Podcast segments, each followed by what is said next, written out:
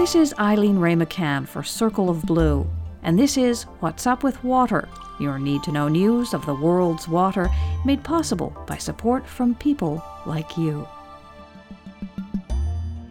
In Egypt, a national initiative for more efficient irrigation practices is already bearing fruit.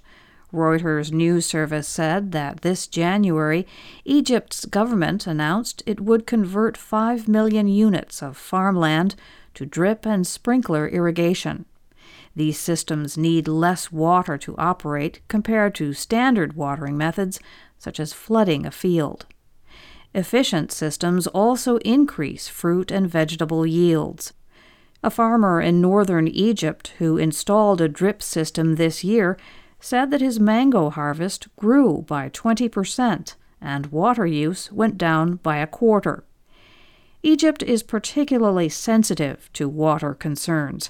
It is a dry nation with a growing population and shrinking groundwater reserves, and it relies on one source, the Nile, for most of its water. Farmers face substantial costs for investing in efficient irrigation systems. To help, the government is offering low interest loans and subsidies on fertilizer, pesticides, and seeds. A UN human rights expert is calling on Colombian officials to cut mining pollution during the pandemic. David Boyd is the UN Special Rapporteur on Human Rights and the Environment. He wants the Colombian government to suspend operations at one of the world's largest open pit coal mines because its air and water pollution could be especially damaging to an indigenous community during the COVID 19 pandemic. Boyd said that not enough is being done to protect the indigenous Wayuu community that lives near the Cerrejón mine, even though Colombia's constitutional court ordered the mine owners last December to tighten pollution controls. Residents complain of headaches from foul air, and they worry about mining waste in the region's rivers.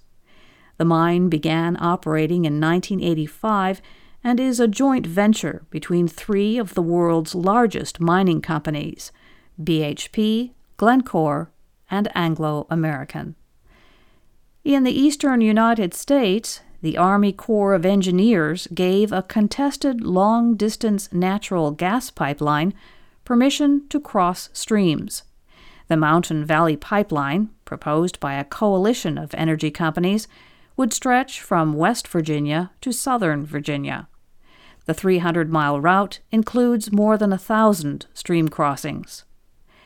Pipeline builders intend to cross the streams in one of two ways. They will either tunnel beneath the stream, or they will construct a temporary dam and dig a trench along the dry stream bed.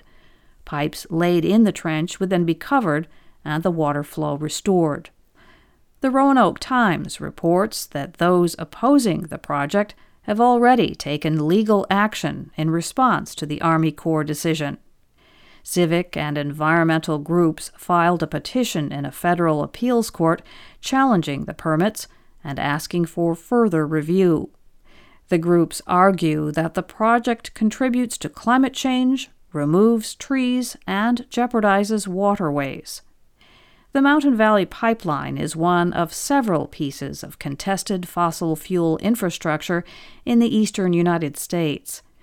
Opponents of new natural gas pipelines were victorious this summer when the developers of the Atlantic Coast Pipeline canceled that project.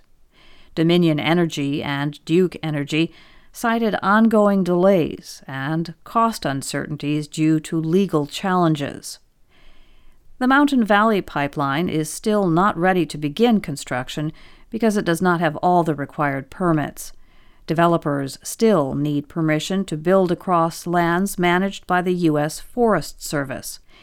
In addition, the project is plagued by financial troubles. According to a Reuters report, the pipeline is about $2 billion over budget. In New Hampshire, a severe drought is causing hundreds of household water wells to go dry, especially in the financially vulnerable northern region of the state. Abby Fopiano is the state's well water program manager. She told New Hampshire Public Radio that poorer families are the ones most affected by the drop in the water table.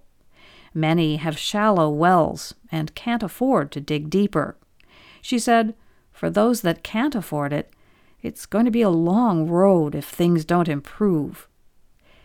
Without running water, those households are hauling water or running a hose from a neighbor's house. Fopiano said that some rain is expected in the coming weeks, but a few inches won't be enough.